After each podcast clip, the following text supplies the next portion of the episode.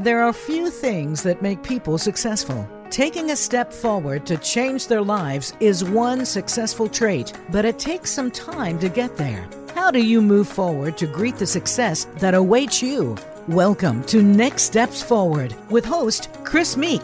Each week, Chris brings on another guest who has successfully taken the next steps forward.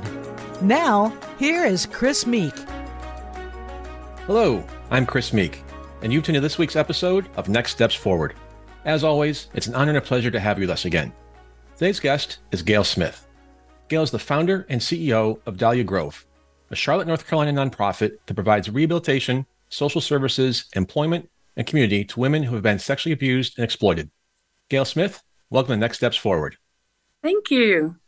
Glad thanks to be. t- no, thanks for your time today. I know we've had some scheduling conflicts, so I'm glad we are able to finally do this today. So thank you. You know, and Gayle, every once in a while, I like to, as the old saying goes, start at the start. So let's do that today. Tell us where your story starts. Where were you raised? What was your family and childhood like? And what were your interests? Well, I was raised in Georgia, all over Atlanta area. My dad was a pastor, and so he had two long pastorates, one in Fairburn, Georgia, one in Griffin, Georgia. And then I um, started playing piano for church at a very early age and went on to college and majored in music. And then I've had a 30 year church musician career, teaching school, all those kind of things. Um, but I also am a survivor of domestic violence and had a couple of marriages that were very abusive. And um, that kind of led me to where I am now. And we'll get into that later in the show. But quite often, at least that's how the stereotype goes, it's the quote preacher's kid who's the biggest troublemaker and hellraiser. Was it was that you as a child and a teenager? Not at all. And and my family, it's so funny. There's six kids, okay, and five of them were very stoic, very logical. And then I'm a musician, so I'm an artist and feely and emotional, and so I just didn't fit in really. And I, my mother uh, is pretty controlling, regimented, structured, whatever words you want to use. With six kids, you have to be. How would you even get the laundry done for six kids? Um, and I, I mean, none of us out of six kids got into trouble at all. So either her very controlling behaviors worked, or we just were blessed to have a, a good family. You mentioned your father was a minister and you were raised in the Baptist church, but were there particular experiences that led you to embrace your faith? Um, that's a hard question because my faith has changed drastically from what it was as a child. Um, being a female and thinking that I was being called to ministry when women weren't allowed to speak in the pulpit. Women weren't allowed. I remember Santa Claus gave me a Bible and I told my dad, How did Santa know I wanted to be a preacher? And my dad said, You must have misunderstood that because women can't be preachers. Um, and so I left the Baptist church. But after a couple of failed marriages and, and a lot of abuse, my paradigm of my faith shifted drastically. And and I really believe that the crux of our faith um, is how well do we love each other as people and how well do we take care of each other as people. And it doesn't mean you have to agree, just means that you love people the way God instructed us to love. And um, that wasn't necessarily the way I was brought up. So you mentioned as you grew older, you became very active uh, in the church. How did you share your time, talent, and your treasure? Well, being a music major, I have a degree in vocal performance. And so I have directed music at churches for years, um, the whole department from choirs to, to ensembles to handbells to children's choirs, everything under the sun. And then also taught in the public school system and a private school system for a while. So, and taught piano, you know, all the things a musician does to make a living. So you mentioned you were married a few times, had some abusive relationships. You were married not once, but three times. And those were very abusive relationships. We know that the men abuse women for different reasons. It could be power and control, unhealthy masculinity, their own history of abuse and trauma, substance abuse and addiction, and greed. How can you explain what happened to you with several men? Were you drawn to them, or did men who abuse women know who to target, or is it both? I think it's both. You know, I for me, in my growth and healing, I've learned that I have to own what part of this is mine. And part of that is women in general don't have a real healthy self esteem. And so they don't stand up for themselves. Part of that is early childhood sexual trauma leaves women with um, this insatiable need to be loved and validated. And, and so you tend to go wherever you get it. And if you, and if it's a man who is controlling and abusive, then, you know, takers are often attracted to givers. and it's kind of the way it works out.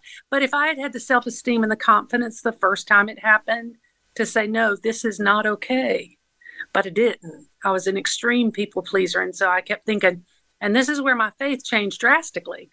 Having been brought up, you know, just pray about it. Your God controls everything, and you know, just love Him one more time, unconditional love, and He's finally going to change. And and none of that happened for me, and I had to change the way I thought about faith and the way I thought about God because that's the only way it made sense for me. And I, the crux of it, I learned that forgiveness is not always about reconciliation of our relationships. It's about letting go and not having bitterness and being able to walk forward without, you know, animosity or bitterness or whatever, and reconciling myself to who God said I was and not who my abuser said I was. What advice or warning signs do you have for women to help them avoid getting into a relationship with someone who's abusive? Well, some major warning signs to me um, if they want to know where you are every minute, if they're always checking your phone, if they, you know, uh, there were times that I'd go work out and my husband would follow me to make sure I went to the gym. You know, um, anything like that is like a huge red flag but also just not allowing you to have your own thoughts. You know, it started very subtly where, you know, the first one was really abuse through the use of religion. And he um, wanted to have Bible study and prayer together, and that's fine because I was in that same faith. But when I wasn't praying what he wanted to hear, and it became very controlling even to what I prayed, you know, and and then the anger and the abuse and the not hitting me, but you know, hitting holes in walls and throwing things and things like that. Um, the verbal abuse was prolific, and the emotional abuse because of it. But um, but anytime they try to control your thoughts and they can't validate and accept you for who you are, who you are. Did your abusive relationships ever cause you to doubt your faith? caused it to change. Never, never caused me to doubt it. Just caused it to grow in a different way.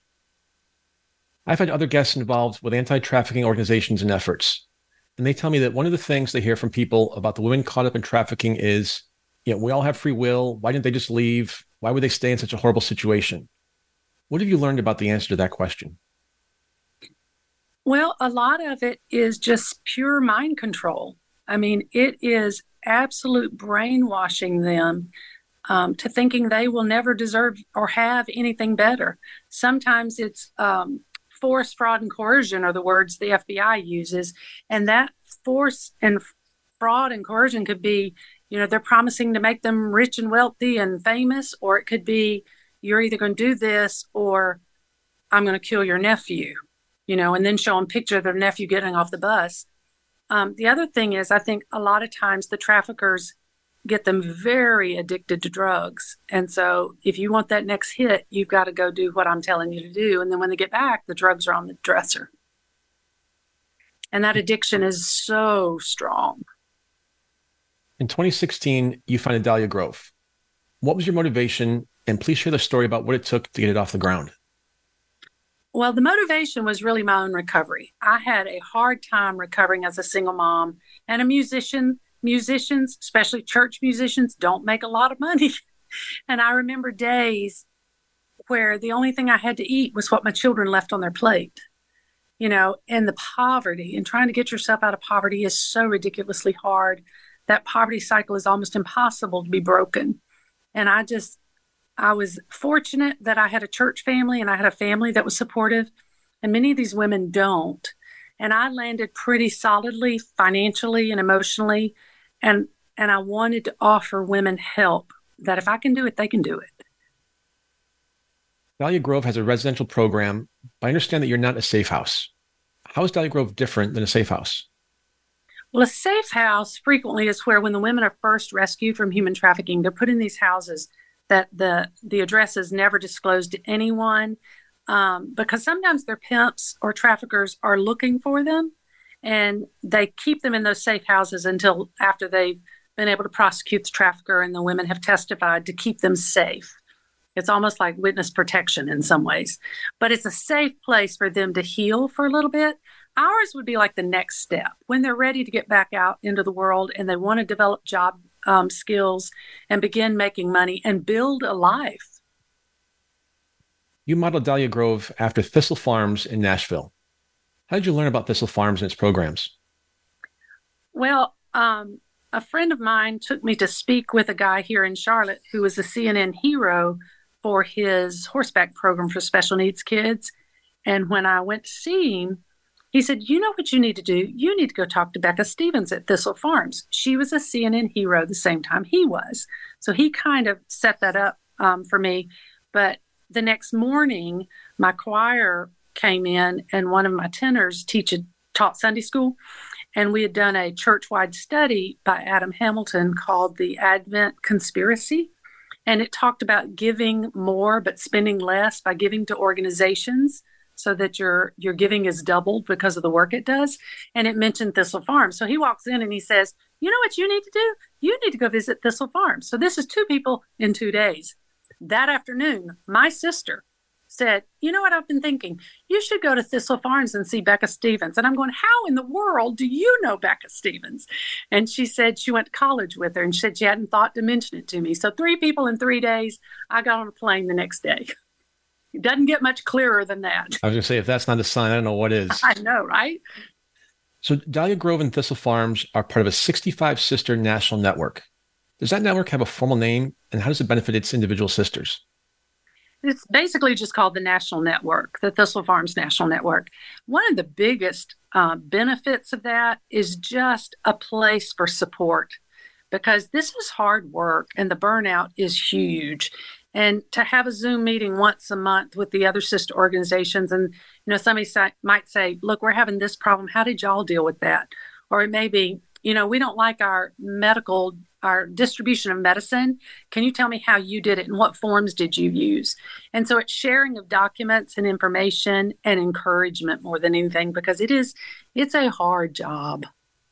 I, I can't believe you do what you do, and I can't imagine how hard it is. And we'll get to that in a little bit uh, later on the show.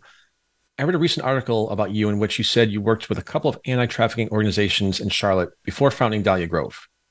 You said one of them was so spiritual that they had no room for the clinical and one was so clinical they had no room for the spiritual. It's got to be both. It's got to be the whole person. How does Dahlia Grove strike that perfect balance? Well, we don't always hit a home run, but we try. um, part of the the beauty of what we do is our morning circle, and it's a morning meditation time. Um, frequently, I don't refer to God as God because some of them had very very bad experiences in the church. And so I'll talk about our creator more than anything because whoever created you loves you. And um, but that morning meditation time is based on a sixth century Benedictine monk rule of how to live in community. And so it's something that transcends time. I mean, it's been around forever and it still works. And it believe we believe that love is the most powerful force for change in the world. So we connect them to all their resources for healing and and all of that stuff, but we also work on the spiritual in our morning circle and it's it's a slow thing. It's kind of like peeling an onion. You you have to work at it little by little until they they kind of are ready to hear it. But also believe in respecting other people's faith too.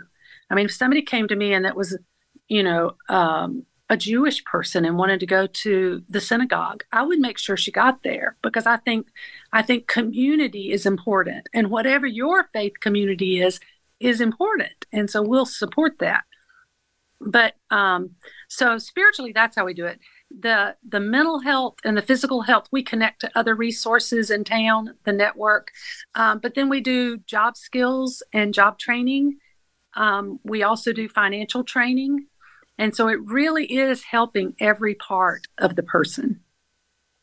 And that same article detailed that you were angry at one of the women in the program not showing up for work because she went to a tattoo artist, even though she didn't have much money. What's the rest of that story, and what did you learn from it? well, the rest of that story is I didn't get mad and yell at her and say, you don't have two nickels to rub together and the little bit I can afford to pay you, you spend at a tattoo artist, which is what I wanted to say. But I talked to the program director and found out that her tattoo was a branding from her trafficker. And on her back, it said property of her pimp's name. And she was actually going to a tattoo artist that had volunteered his time to remove the tattoo. And so they had to work around his schedule. But it, it made me uh, kind of check myself on my middle class white privilege attitude that, you know, all tattoos, you know, I was brought up where tattoos are bad, but, you know, they're not. And and it really made me check myself a little bit on on how judgmental I could be without knowing the whole story. We're all broken in one way or another, and you've talked about turning your brokenness into compassion. And I certainly don't want you to share any more than you're comfortable sharing, but please talk about that concept, which I believe stems from the Bible, right? Mm-hmm. Well, turning brokenness into compassion, number one, is I think a great way to find healing. For instance, as I started this organization and we talk in Morning Circle about forgiveness and about remembering your ditch and about seeing the stranger as God and all of the concepts that we discuss, it continues to help me heal. And every once in a while, something will bubble to the surface. I think, ooh, I need to do more work there. And so I think the more we share our brokenness together and the more compassion we have for each other, we help each other heal. Our well being and development really depend on healthy interpersonal relationships, and especially family relationships.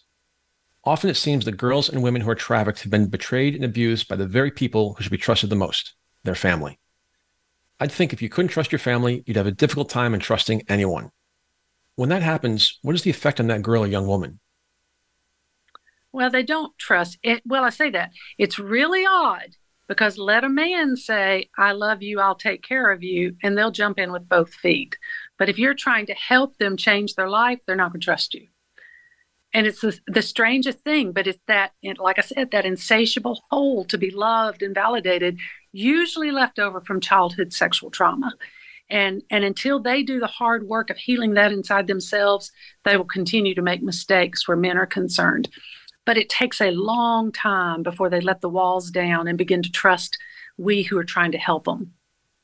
Well, I guess as a follow up, how are you able to create a solid foundation of trust with the young women who come to Dahlia Grove's Program? You mentioned it takes a long time. How long is there an average?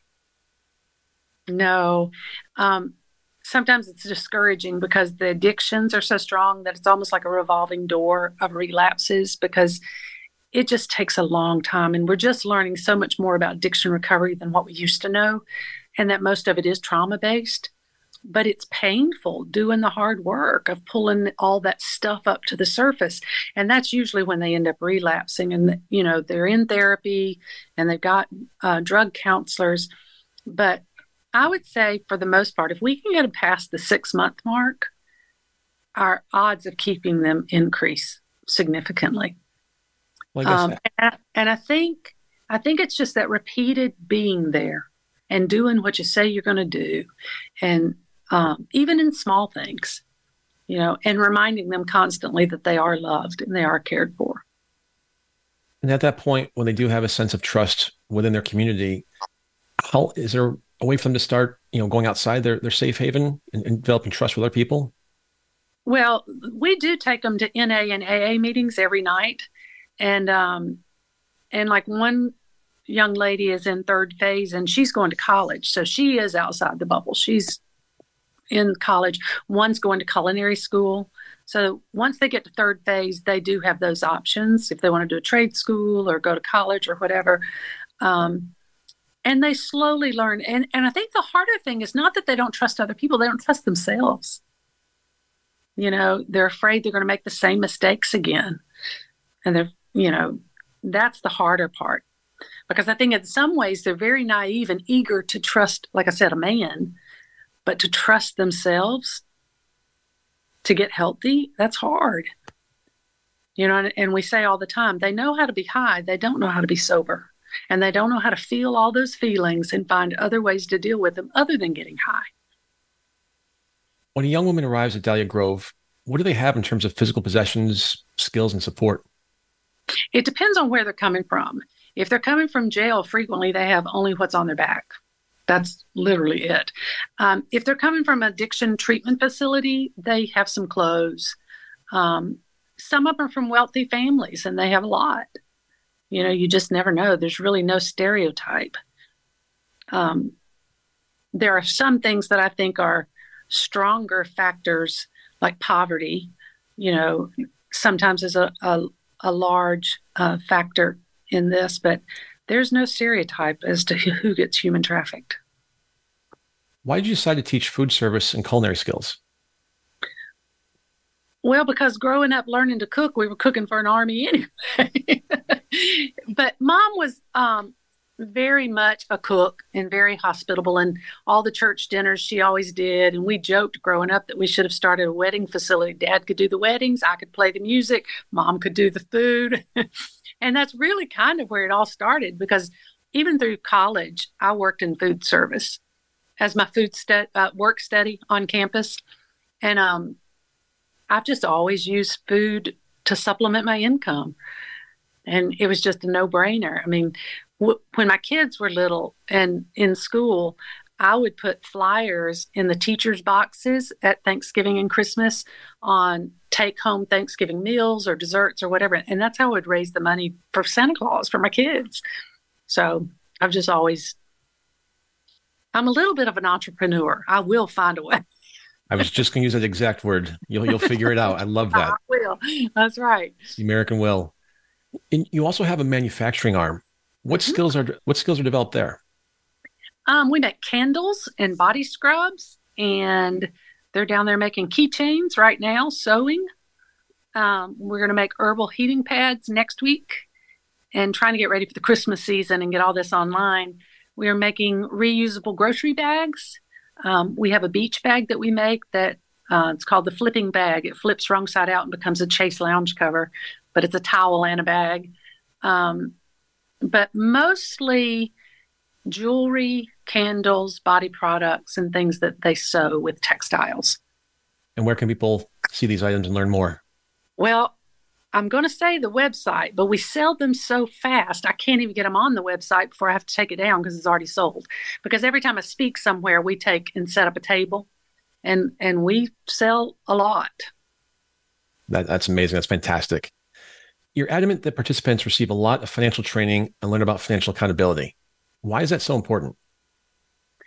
Um, like I said, I, I, joke about this, but it's really not a joke. Sometimes I feel like Scarlett O'Hara in the middle of Gone with the Wind at the intermission when she pulls a carrot out of the ground and says, By God, I will never go hungry again. When you've lived in poverty and all you eat is what's left on your child's plate, you learn that financial security is important. And I really made a commitment to myself to get myself out of that and put enough money in the bank that if I were to lose my job for six months, I could pay my bills while I looked for a job. And so that's kind of how I teach. And I think I think also they look for people to rescue them, um, not only emotionally but financially. You know, they're gonna marry a rich man and they're gonna be happily ever after, and they're never gonna have to worry about money again. And I am very much about women's empowerment. You be financially stable. And then your choice to be in relationship is based on relationship, not anything else. Um, and that's one of the things I'm the most proud of because the way our financial program works, once they um, start working, we pay them $10 an hour and they don't have any expenses. There are a lot of programs that require their residents to work and they never get paid in exchange for room and board. We pay them out the out of the gate, we pay them $10 an hour. In phase one, they can only work eight hours a week, but from the first paycheck, they have to save 10% of their income into a savings account to build that habit so that they learn to do that out of every paycheck. When they get to phase two, they're working 20 hours a week and they have to put 20% of their money into a savings account. And then phase three, they're working 30, uh, 40 hours a week, but they have to save 30% of their income. So we had our first graduate who was a special needs individual who graduated with $13,000 in the bank. I took her out to uh, dinner for her birthday recently, and I check in and see how her finances are. And you know, are you taking your medicine? Are you still going to counseling? And and she said, said, I'm doing great financially. I have $30,000 in the bank. And I went, Can I have a loan? but she said, You told me I had to save from every paycheck. So I do. And she's kept doing it. That's amazing. So your program is a two year residential program. And that's quite a long time and can be quite an investment. I imagine some people think that's an awfully long time, maybe even too long. How did you settle on that length of time and why do you think it's necessary? Well, the first reason I did it was just because that was the Thistle Farms model, and I thought they've hired, they know the professionals. I'm gonna follow what they're doing. Um, but the more I've studied and learned about brain studies, the neuroplasticity in the brain and the post acute withdrawal syndrome sometimes take as much as two years for the brain to heal. So, to give them a safe place and to remove as much anxiety as we can so that they know that their job is to save money and plan for when you graduate um, it just takes a lot of stress off of them so they really can focus on healing. Let's talk about how exactly Dahlia Grove goes about healing survivors of abuse and trafficking. What is trauma informed therapy and how does it fit into the Dahlia Grove program? Well, trauma informed care is it's a, uh, more and more prevalent. You'll hear a lot about it these days, but it's really just understanding that the person is coming from a place of trauma. And sometimes their mood swings, sometimes their um, numbness or they're being tired is because of severe trauma. And, you know, you can't just say, suck it up, you know, that you really got to understand their trauma. And to me, it's about loving people where they are. And, you know, a lot of brain studies fascinate me, but a brain you know, a normal brain is firing on all hemispheres most of the time. But a brain that's been through trauma or severe drug use, the only thing, well, the one that's firing the most is their reptilian, whatever that one's called. but the frontal lobe, which is your reasoning and logic, is not. So it would make sense that they have trouble with decisions. It would make sense that they have trouble, you know, with any problem solving. But the fight or flight, it's working fine you know and so you react different you offer different services you change the words that you use when you know that they've been through severe trauma. Among among the other things that you do dahlia grove has a four phase approach. First is preparing the soil planting the seed blossom and bloom and sisters for life. Take us through each of those steps if you would please in phase one, when they first come to us, it is mostly about getting their documents in order. They don't have any ID, they don't have birth certificates, nothing. Um, traffickers frequently take those and give them fake IDs, and that's one of the ways they keep them and control them. But even those that have been in domestic violence and severe drug use, when you're getting high, you don't care where your birth birth certificate is, you know, and so they lose all that. So we spend a lot of time getting their social security card, their birth certificate, and then we um, work on drug treatment. We take them and get assessments for their drug treatment at a, a place here where they do an intensive outpatient program. They have to go to 90 meetings in 90 days. After they finish that, we have a program here in town that's called um, BraveWorks. It used to be Fashion and Compassion. And Brave Works is where they learn to make jewelry, and it's a speaker driven program um, just an excellent resource and network with us. They do Dress for Success, which is a national organization. They do Goodwill University, which is where they can develop some soft skills and hard skills for job training and online learning. Um, and all that's in phase one. In phase two, they're working 20 hours a week in our social enterprise, and then 20 hours a week of week is still in recovery. We have a, an organization here called Promise Resource Network, which is more addiction recovery specialists um, and classes and things like that. They can choose in phase two to go to college, finish their GR, uh, GED, all of those things. So, um, phase two is when they really do personality assessments, career assessments, and where am I going to go from here? Phase three, they're working up to 40 hours a week and they still have to do five meetings in a week. So they're still working on recovery and they still have therapy. and we try to encourage them to work out. It's like a real job. I mean, most people, if you're going to work out, it's before or after work, it's not during the day. And if you go to counseling, it's before or after work, it's not during the day. So, third phase is very much getting them ready for real life. They use public transportation in third phase so that they're learning how to maneuver the bus system and get to and from their doctor's appointments. And I kind of say it this way whether it's teaching them finances or even with our nurse teaching them medical care, when they come in, we do it for them and they watch us. In phase two, we do it with them and they're learning to do it with our help. In phase three, they do it, but we're here if you need our help. You mentioned earlier that to this day, the rule of St. Benedict from the sixth century serves as the foundation for the monastic way of life followed by Benedictine monks, excuse me, monks and nuns. I think it's very interesting that a Baptist from North Carolina employs the Benedictine principles to help women rebuild their lives. Was that a decision that you made? well, again, that's following the Thistle Farms model. And honestly, when I walked into Thistle Farms, there was a community there and I just knew in my gut that's what I wanted to create. And so that's part of their model. And the book that we use is actually 24 principles that Becca Stevens, the founder of Thistle Farms, took and kind of simplified and expounded on for, you know, a paragraph or so. And then it's uh, three or four pages of other addicts and survivors of human trafficking who share their concepts and ideas. So as we read it in the morning, the women go, wow, I'm not alone in this other people have gone through this too and and then they share what spoke to you today about that and so it becomes this really sacred moment almost of vulnerability and encouragement and community um, it's my favorite thing that we do and one of those principles has to do with seeing the stranger as god explain that principle and please share the story about the young woman on the bus who was going to walmart mm. well you know my dad always said except for the grace of God, there go I, which is bad grammar to begin with.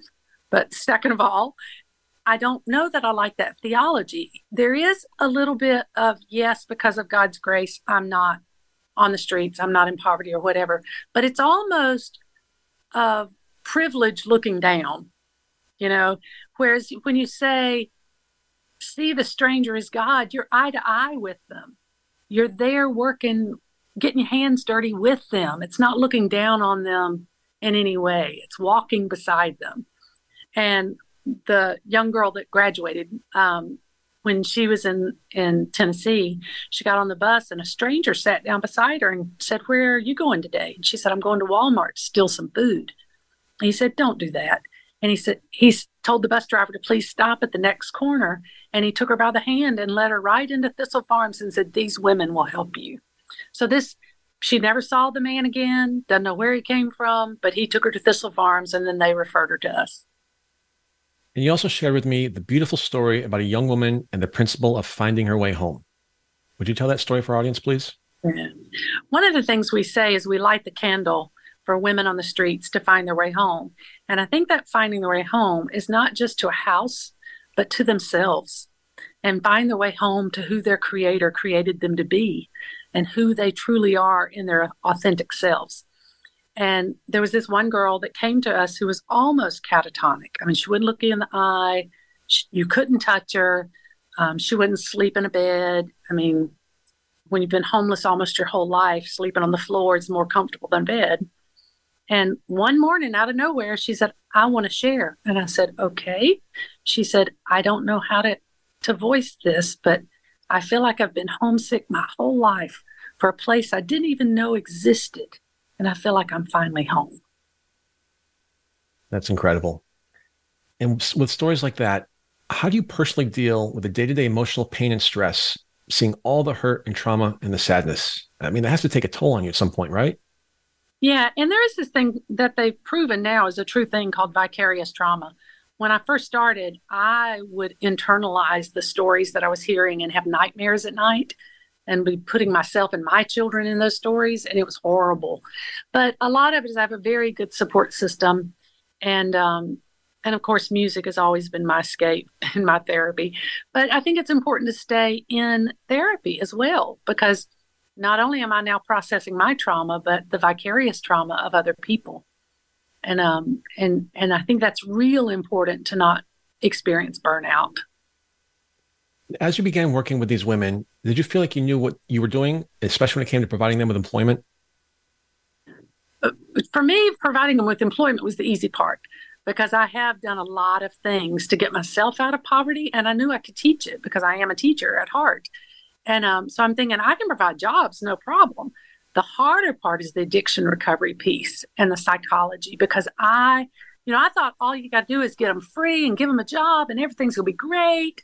I had no idea the amount of trauma and and just horrible abuse and that it's not just something you can just snap out of. And then, of course, an addiction um, to get your drug of choice, you'll lie, steal, manipulate, cheat, and and most of them have burned every bridge with family members, and um, those habits don't stop immediately. They have to be relearned, unlearned, and then learn a new one in its place. But yeah, it's not as easy as I thought it was going to be. well, I guess to that point, what didn't you understand about trauma? Or as you said before, trauma on top of trauma on top of trauma? Yeah. Um, like one young lady who was trafficked from three to 12, but it was by her own mother. The person that should have protected her and cared for her was the one trafficking her. You know, and I can't even begin to understand that kind of trauma. And so it helps you understand when they act a certain way or they don't trust authority you know, because everybody they've known has abused them. So, I mean, it, it's been a long process in trying to understand trauma and how to best relate to it. Because everybody's trauma is different and everybody's triggers are different. And that's one reason why it's a very client centered approach because every woman is co- totally different and what they need from us and what their traumas are and what triggers them. And so it's very complicated because what works for one may not work for the other.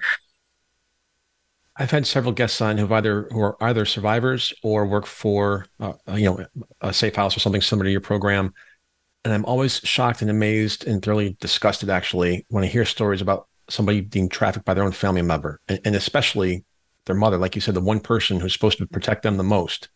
Yeah, I just can't ha- imagine how somebody comes back from that. It, it's unfathomable, unconscionable. So thank you for what you do you know, as parents, there are many things that kids do that we can't control or probably shouldn't be blamed for.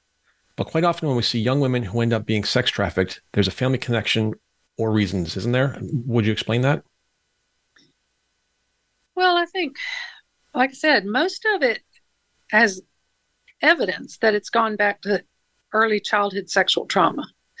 Most women who end up in trafficking or prostitution were molested or raped by the time they were eight or 10 years old by somebody they knew and trusted in their own family.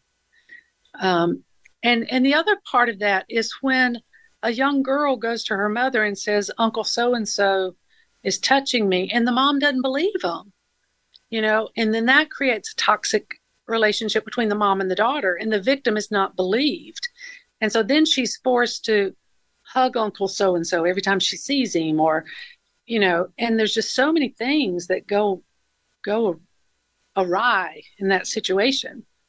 Um, but I would think the things I would say the most with parents raise your women to be independent, raise them to have a voice.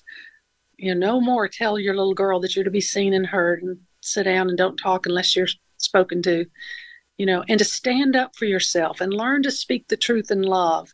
And don't be disrespectful, but speak the truth.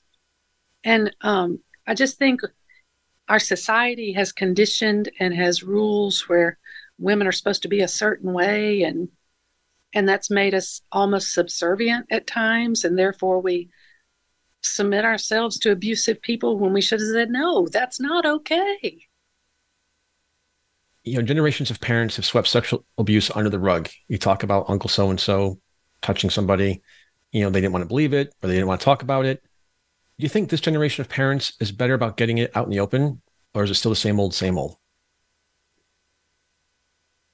I think it's better, but I think we've got a long way to go.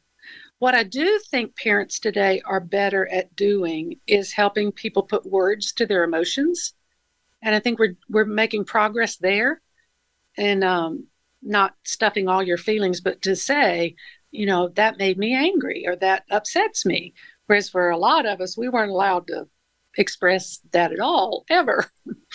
um, and I think that comes with it because then, if you have a young girl who has been molested, to be able to express her feelings and her thoughts in a safe place and know that it's okay to, I mean, because many times women don't tell anybody because they're they're taught not to not to tell.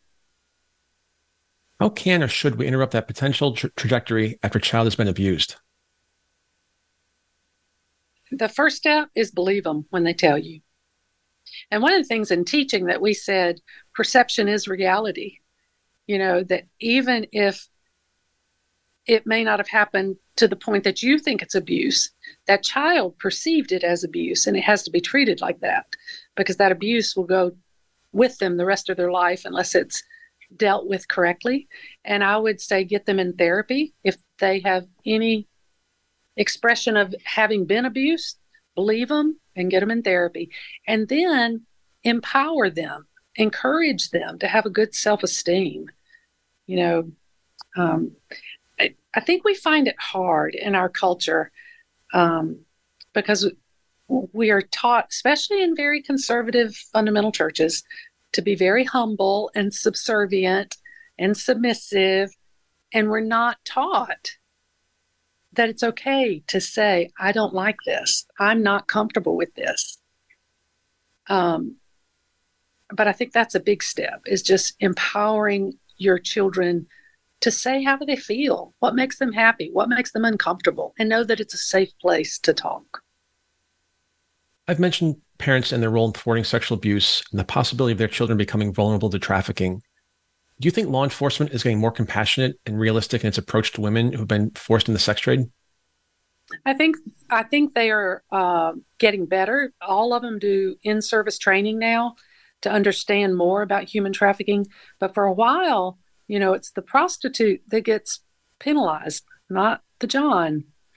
And one of the things I love to say, there may not be a pimp, but there's always a John until we teach men to treat women differently and that we are not a commodity for their own pleasure. We've we've talked about some very heavy and disturbing things today. Where do you or did you find the strength and courage to be the way that you are? Um, honestly, my children. I mean, I had to keep I had to keep getting up, even though I was depressed. I had to keep feeding them because of um, there was a song one time I heard that in my daughter's eyes, I am a hero. But if she knew, she was really my hero. What are some positive experiences within the Dahlia Grove program that have left a very lasting impression on you? Oh, my goodness. There are lots and lots. Like the time we took a girl to see the ocean for the first time. She was 24 years old and had never seen the ocean. The time another girl saw her first mountain uh, we were actually reading in the car because we read when we go places. And um, she looked up and she goes, Whoa, is that a mountain? I said, I think that's what they call that. she had never seen one. It was funny. Um, and, and, you know, for me, being of the Christian faith, we had one young lady who came to me and said, Look, I think I want to be baptized. And um, so we talked about what that meant and what you know that that means you want to pattern your life after jesus and to live the way jesus taught us to live. And she said well i've seen love here like i've never seen it anywhere and that's the life i want to live. And so she was baptized and so that was kind of cool. Um, but there are so many things. We had we had one girl who's six foot four very large african american girl and we're talking big girl. And um, we went out to dinner at someone's house who actually taught a class for them and wanted them to come over for dinner. So I took them to dinner. And when we got ready to leave, she reaches down and hugs this little tiny lady. And she started crying. And she said, Thank you so much. I never dreamed I would have a life where someone invited me to dinner. That's that sums it all up. And that's mm-hmm. perfect segue into my next question. How have you grown because of your work with these young women? Oh wow they teach me more every day. I've learned more than I wanted to learn. and it's hard because, you know, we are doing now a um, book study on conflict resolution and how to communicate to understand, not communicate to win an argument. Communicate to build a bridge, not to build a wall. and and that's one of the biggest things i think my communication skills have grown immensely because learning to communicate because i can be very just matter of fact you know i am my mother's daughter let's be real but i have learned to communicate in a way where people don't feel attacked or judged or criticized and and to correct people in a way that is um, motivating them to grow not to feel like they failed. Where can people go to learn more about Dahlia Grove and how they can show their support for your efforts and the women who are being helped there? Well, our website has a lot of information, and we'll have all of the links for donating or being involved in our, our events that are coming up. Um, they also could go to our Facebook page or Instagram, and we put everything on there. We have a, I do a concert series called Instruments of Love, that all of my fellow musicians in Charlotte that play in the symphony or church musicians or school musicians um, play. We've had everything from opera singers to a flute choir to um, a mariachi band. I mean, we've had everything. And then we just take up a love offering, but we do about six of those a year. So those are fun to attend if you're in the Charlotte area. Um, they're free concerts, so it's a good thing. But then we have our gala and our golf tournament. We always need sponsors for those big events. So if you are in a corporation or if you have the means from Family Foundation to help us with that, it is greatly appreciated. I'm going to have you take us to the end of our conversation with an answer to this question. What is it going to take to end human trafficking so that girls and women are safe once and for all? Um, the biggest thing there's nobody buying sex. Men have got to treat women differently. And, and it's just not we aren't commodities to be sold. Um, whether they're selling themselves or if a pimp is selling them, like I said, there's always a John, there's always a buyer, and that's got to stop. Um, the other thing is with parenting to raise your women to be strong, independent women. Gayle Smith, thank you so much for being with us today. Thank you. It's an absolute pleasure and honor. And thank you to our audience for joining us for another episode of Next Steps Forward. I'm Chris Meek, for more details on upcoming shows and guests, please follow me on Facebook at facebook.com forward slash Chris Meek public figure and on X, formerly known as Twitter, at Chris Meek underscore USA. We'll be back next Tuesday, same time, same place, with another leader from the world of business, politics, public policy, sports, or entertainment. Until then, stay safe and keep taking your next steps forward.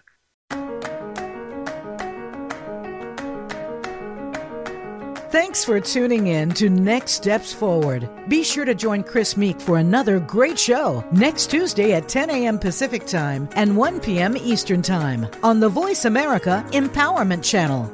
This week, make things happen in your life.